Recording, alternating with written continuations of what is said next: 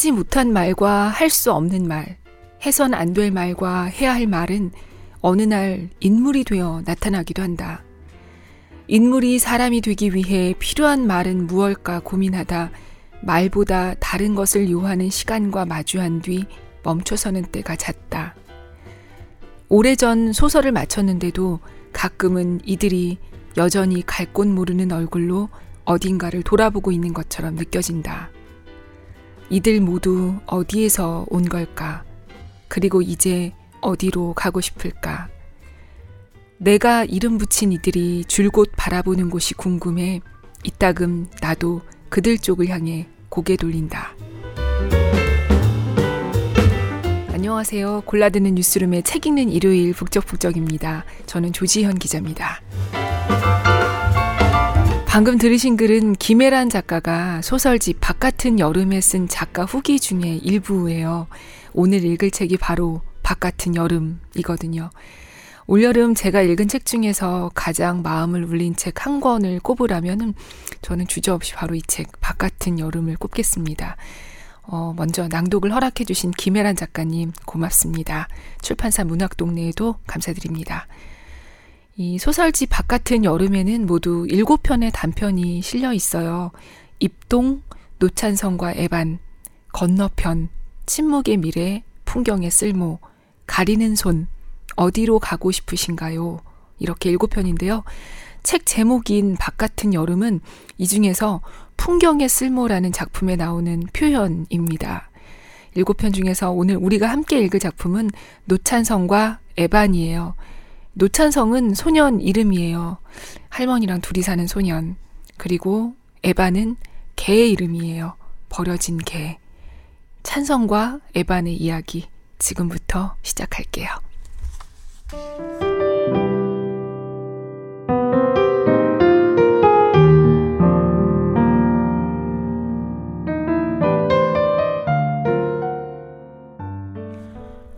두 해 전 찬성은 아버지를 여의고 여름방학을 맞았다.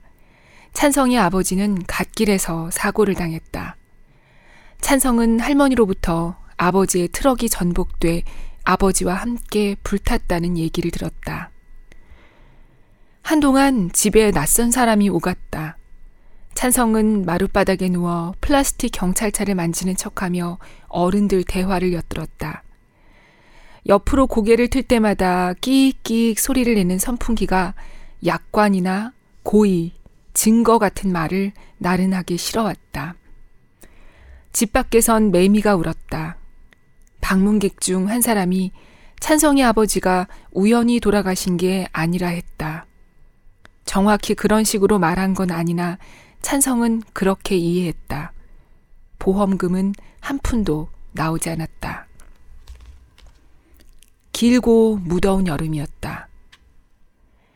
찬성은 K시의 한 고속도로 휴게소 근처에 살았다. 이웃이라 해봐야 산자락에 띄엄띄엄 박힌 농가 몇 채가 전부인 동네였다. 찬성의 할머니는 휴게소 분식 코너에서 일했다. 급식이 끊기는 방학마다 찬성은 휴게소에 들러 자주 끼니를 때웠다.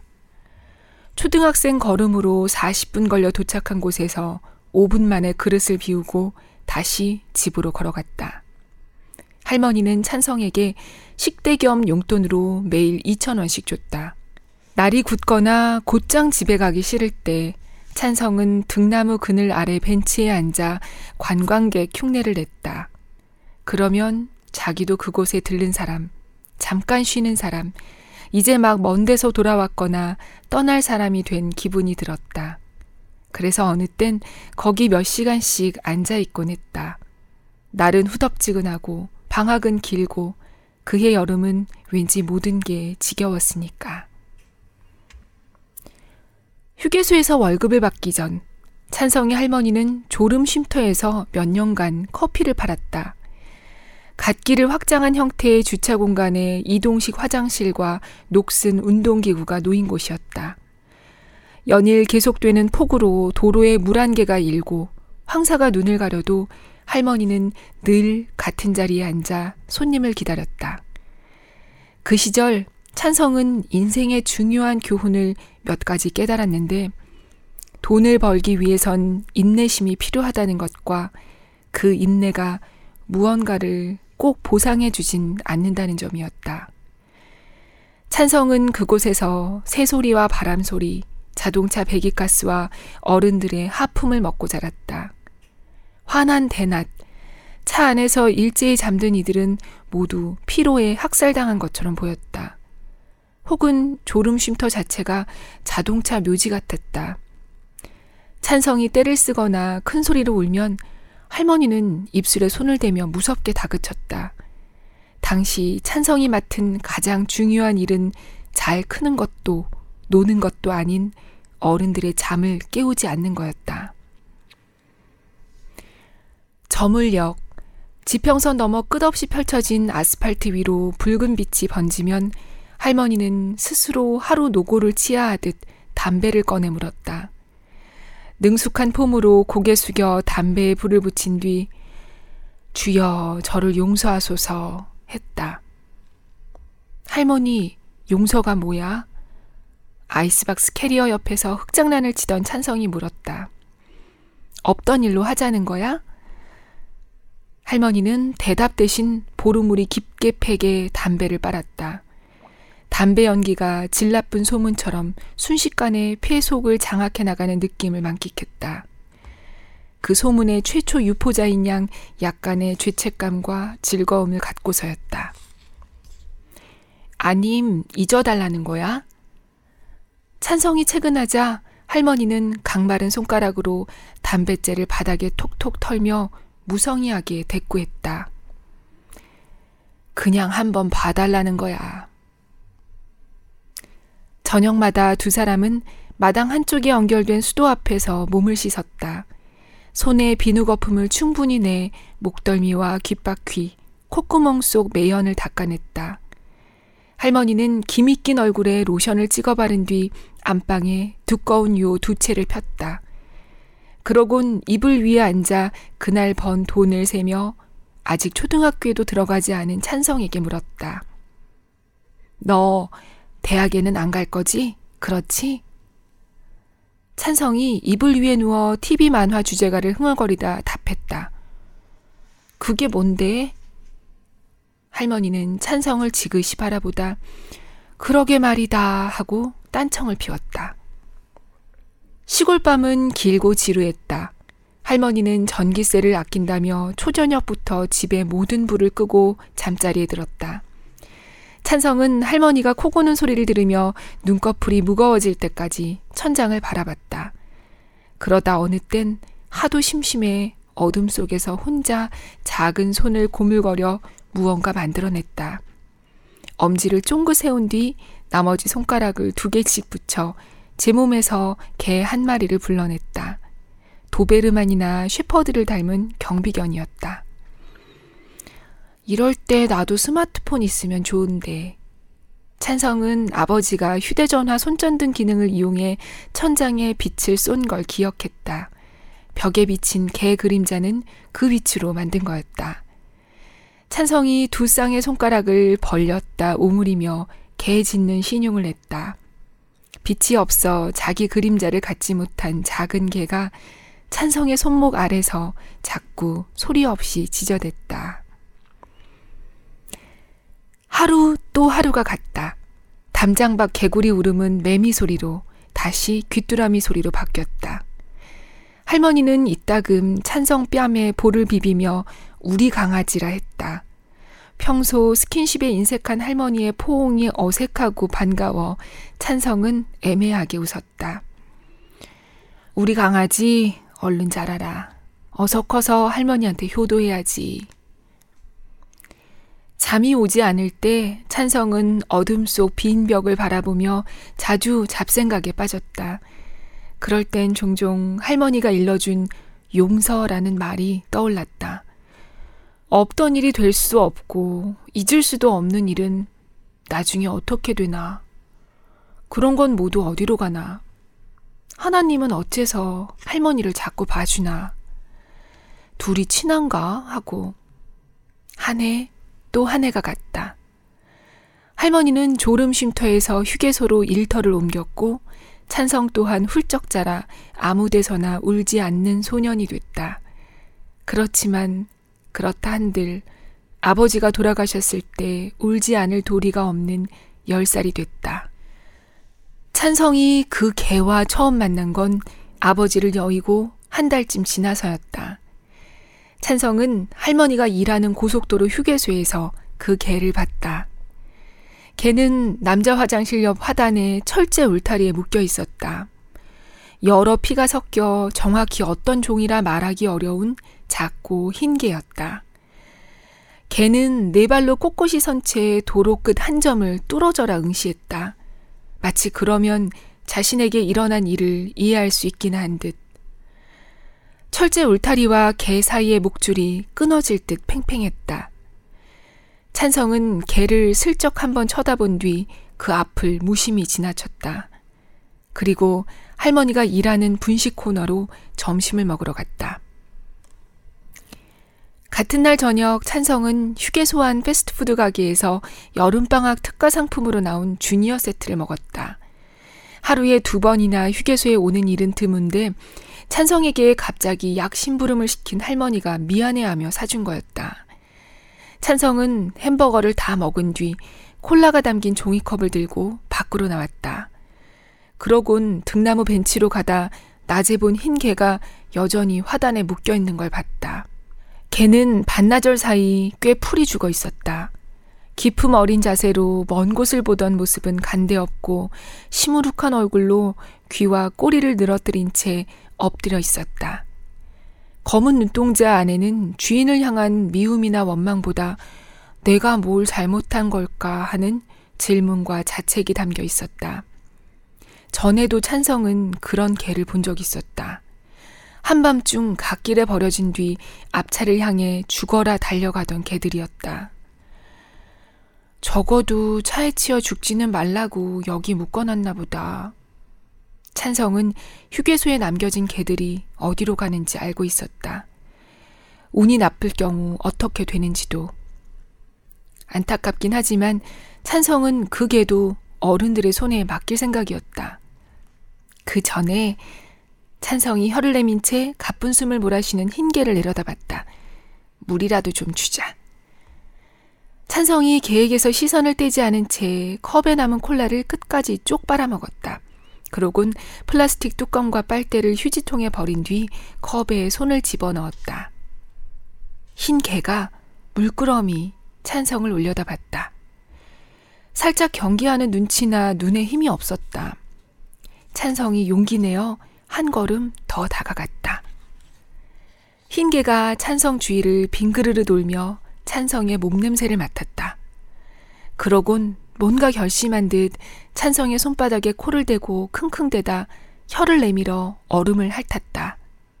순간 물컹하고 차갑고 뜨뜻미지근하고 간지럽고 부드러운 뭔가가 찬성을 훑고 지나갔다. 난생 처음 느껴보는 감각이었다.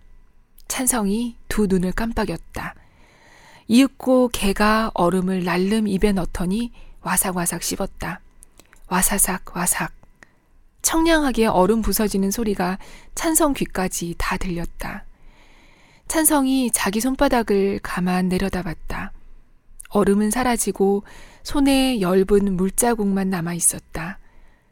동시에 찬성의 내면에도 묘한 자국이 생겼는데 찬성은 그게 뭔지 몰랐다.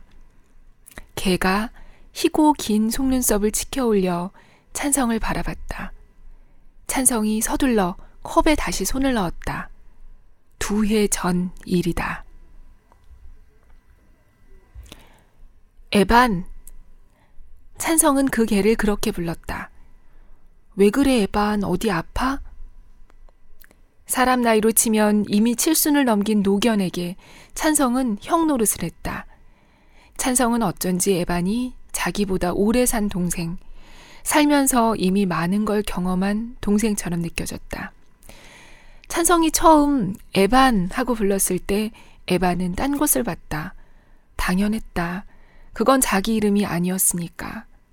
찬성은 서운해 않고 에반을 어루만졌다. 에반에게 자기가 모르는 삶과 역사가 있다는 걸 인정하려 애썼다. 그래도 어느 땐 에반의 과거가 너무 궁금했다. 전에는 어떤 이름으로 불렸을까? 주인은 좋은 사람이었을까? 살면서 어디까지 가봤을까? 나보단 멀리 가봤겠지? 멋진 영화나 드라마에 나오는 것처럼 주인과 해변도 막 달리고 그랬을까? 그때를 기억할까? 그걸 안다는 건 좋은 걸까? 그렇다면 이젠 어디로 가고 싶을까? 할머니는 에반을 보자마자 성가셔 했다. 개 한 마리 키우는 건 사람 한 명 기르는 일과 같은 공이 든다며 고개를 내저었다. 하긴 사람을 키워 봤어야 알지. 할머니가 살짝 혐오 어린 눈으로 에반을 바라봤다. 게다가 엄청 늙었잖니. 얘가 늙었어? 그래, 저 이빨 봐라. 사람이건 짐승이건 털 빠지고 이 나가면 끝난 거야. 넌 그런 것도 모르면서 개를 키우겠다니? 찬성이 그런가 하는 표정으로 에반 등을 쓰다듬었다. 짧고 뻣뻣한 게 정말 털에 윤기가 하나도 없었다. 두말알거 없고 내일 도로 갖다 놔. 찬성의 얼굴에 실망하는 빛이 스쳤다. 안 그러면 안 돼? 할머니는 찬성과 눈도 마주치지 않고 방바닥에 쌓인 개털을 유리 테이프로 찍어냈다. 집에 개가 있으면 도둑이 안 될 거야, 할머니. 시끄러. 내가 내 손자 밥도 잘 못 챙겨주는데 이 나이에 개 수발을 어휴 똥오줌은 또 어쩌고. 보드라운 뺨과 맑은 침을 가진 찬성과 달리 할머니는 늙는 게 뭔지 알고 있었다. 늙는다는 건 육체가 점점 액체화되는 걸 뜻했다. 탄력을 잃고 물컹해진 몸 밖으로 땀과 고름, 침과 눈물, 피가 연신 새어나오는 걸 의미했다. 할머니는 집에 늙은 개를 들여 그 과정을 나날이 실감하고 싶지 않았다. 밥은 그냥 우리 먹고 남은 거 주면 되잖아, 응? 할머니가 방바닥에 유리 테이프를 험하게 찍으며 이 시부랄 놈의 개털 끝이 없네, 궁시렁거렸다. 할머니가 꿈쩍 않자 다급해진 찬성은 결국 어떤 말을 내뱉고 말았는데 그 말을 하고 본인도 깜짝 놀랐다. 그러니까 에반을 자기가 책임지겠다 한 거였다. 태어나 처음 해본 말이었다. 그 즈음 찬성은 자주 악몽에 시달렸다. 할머니가 찬성에게 이제 너도 다 컸으니 혼자 자라며 아버지가 쓰던 방을 내어주고부터였다. 찬성은 매번 비슷한 꿈을 꿨다. 소형 냉장 트럭이 자신에게 달려드는 꿈이었다. 트럭 안에는 털 뽑힌 식용 생닭이 가득 실려 있었다. 트럭은 캄캄한 도로를 질주하다 중앙선 위 찬성을 발견하고 급커브를 했다. 그러군 곧 중심을 잃고 갓길 아래 낭떠러지로 고꾸라졌다. 절벽 아래서 폭발음과 함께 거대한 불길이 치솟았다. 찬성은 갓길 주변을 초조하게 서성였다. 저기 아직 사람이 있는데 내가 아는 사람 같은데 주위에 모여든 구경꾼들은 어디서 자꾸 맛있는 냄새가 난다고 했다. 찬성이 어른들을 향해 도와달라 소리쳤다. 그러면 어디선가 할머니가 나타나 입술에 손을 대며 쉿 소리를 냈다. 다정한 목소리로 울지 마라, 울지 마라 아가 하고 찬성을 다독였다. 네가 울면 손님들이 깨잖니. 에반을 집에 들인 날, 찬성은 오랜만에 어떤 꿈도 꾸지 않고 깊이 잤다. 찬성은 에반이 자기를 지켜줬다고 생각했다. 언젠가 에반에게 무슨 일이 생기면 자기도 에반을 꼭 보호해줘야겠다고 다짐했다. 그 뒤 찬성과 에반은 늘 같이 잤다. 찬성은 누군가와 꼭 껴안고 자는 기분이 어떤 건지 처음 알았다. 에반의 따뜻하고 작은 몸통이 들숨 날숨을 따라 순하게 오르내리는 것만 봐도 평화로운 기분이 들었다. 찬성은 에반의 말랑말랑한 발바닥을 조물락거리며 자주 혼잣말을 했다. 있잖아, 에반. 이것 봐라. 많이 모았지? 3만 원도 넘어. 어디에 쓸 거냐고? 음, 나중에 커서 언젠가 이곳을 떠나게 되면 그때 나도 휴게소에 들러 커피나 한 잔 하려고. 에바는 자기 다리에 턱을 괴고 누워 눈꺼풀을 천천히 여닫다 먼저 잠들었다. 그래도 찬성의 수다는 밤새 이어졌다. 너 골육종이 뭔지 아니? 무슨 선인장 이름 같지? 그런 게 있대. 우리 아빠가 그 병에 걸리지 않았다면 나도 몰랐을 거야. 하루, 또 하루가 갔다.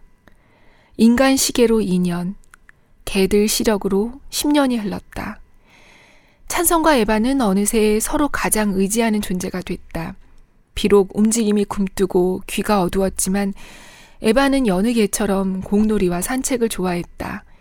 찬성이 보풀하기인 테니스 공을 멀리 던지면 에바는 찬성의 눈앞에서 사라졌다. 반드시 공과 함께 다시 나타났다. 무언가 제자리에 도로 갖고 오는 건 에반이 잘하는 일 중 하나였다. 찬성은 때로 에반이 자기에게 물어다 주는 게 공이 아닌 다른 것처럼 느껴졌다. 그리고 공인 동시에 공이 아닌 그 무언가가 자신을 변화시켰다는 걸 알았다. 그런데 에반이 요즘 좀 이상했다.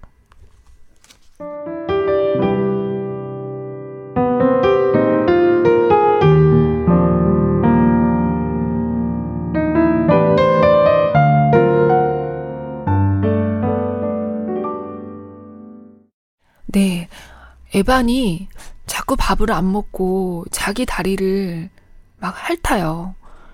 찬성은 자기가 모았던 그 아까 들으신 3만 원을 꺼내 들고 에반과 동물병원에 갑니다.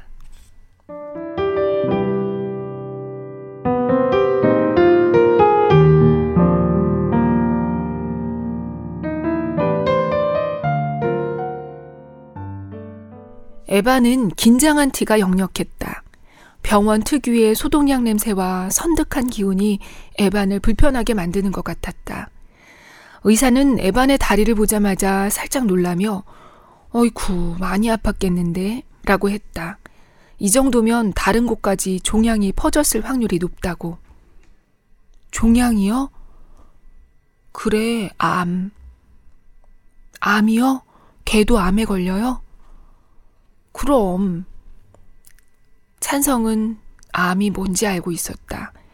암과 관련된 냄새랄까 비명, 그리고 진이 빠진 얼굴을. 자세한 건 검사 결과를 봐야 알 테지만 상황이 안 좋은 건 사실이야.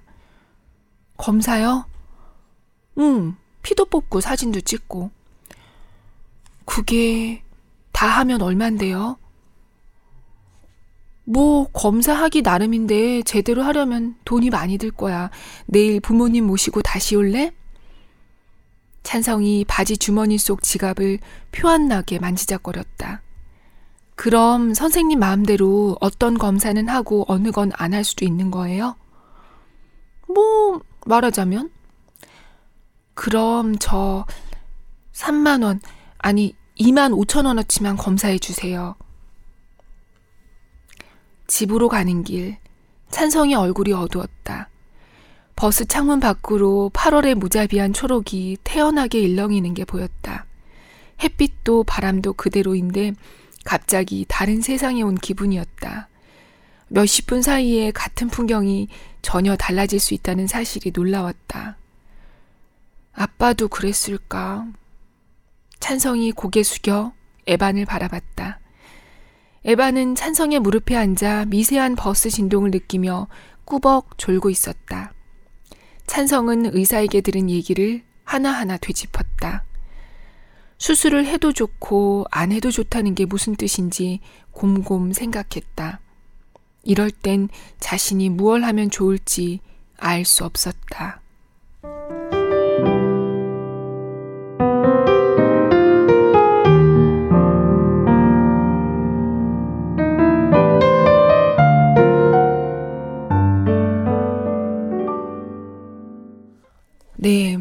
이렇게 버스를 타고 집에 돌아와서 찬성은 낮에 있었던 일을 곰곰이 생각해요. 그리고 방금 이 말, 수술을 해도 좋고 안 해도 좋다는 의사의 말을 곱씹어 봅니다.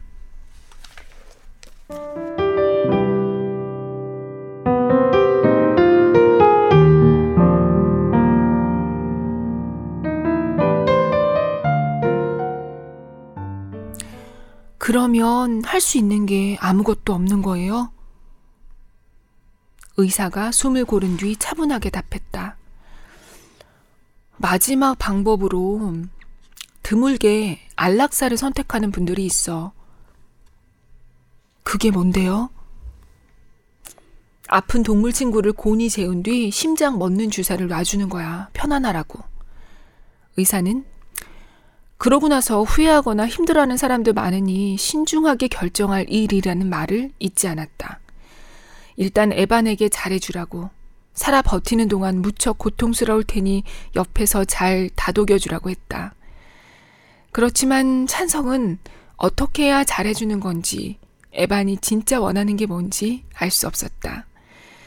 때마침 건너방에서 할머니가 한숨 토하듯 아이고, 죽어야 모든 고통이 사라지지.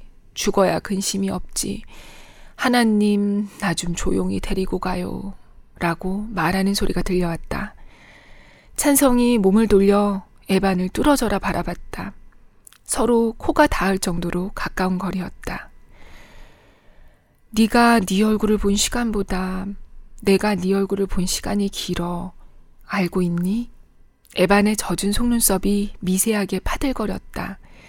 찬성이 에반의 인매, 수염, 콧방울, 눈썹 하나하나를 공들여 바라봤다. 그러자 그 위로 살아, 무척, 버티는, 고통 같은 말들이 어지럽게 포개졌다. 있잖아, 에반. 나는 늘 궁금했어. 죽는 게 나을 정도로 아픈 건 도대체 얼마나 아픈 걸까? 에반, 많이 아프니? 내가 잘 몰라서 미안해. 있잖아, 에반. 만약에 못 참겠으면, 나중에 정말 너무너무 힘들면 형한테 꼭 말해. 알았지? 에반이 끙 소리를 냈다. 찬성은 몸을 돌려 바로 누운 뒤 어둠 속 빈 벽을 한참 바라봤다.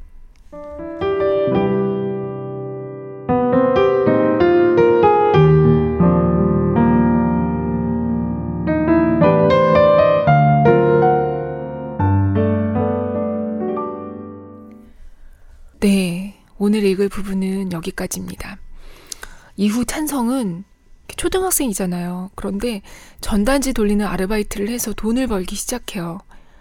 이야기는 굉장히 마음이 아픕니다.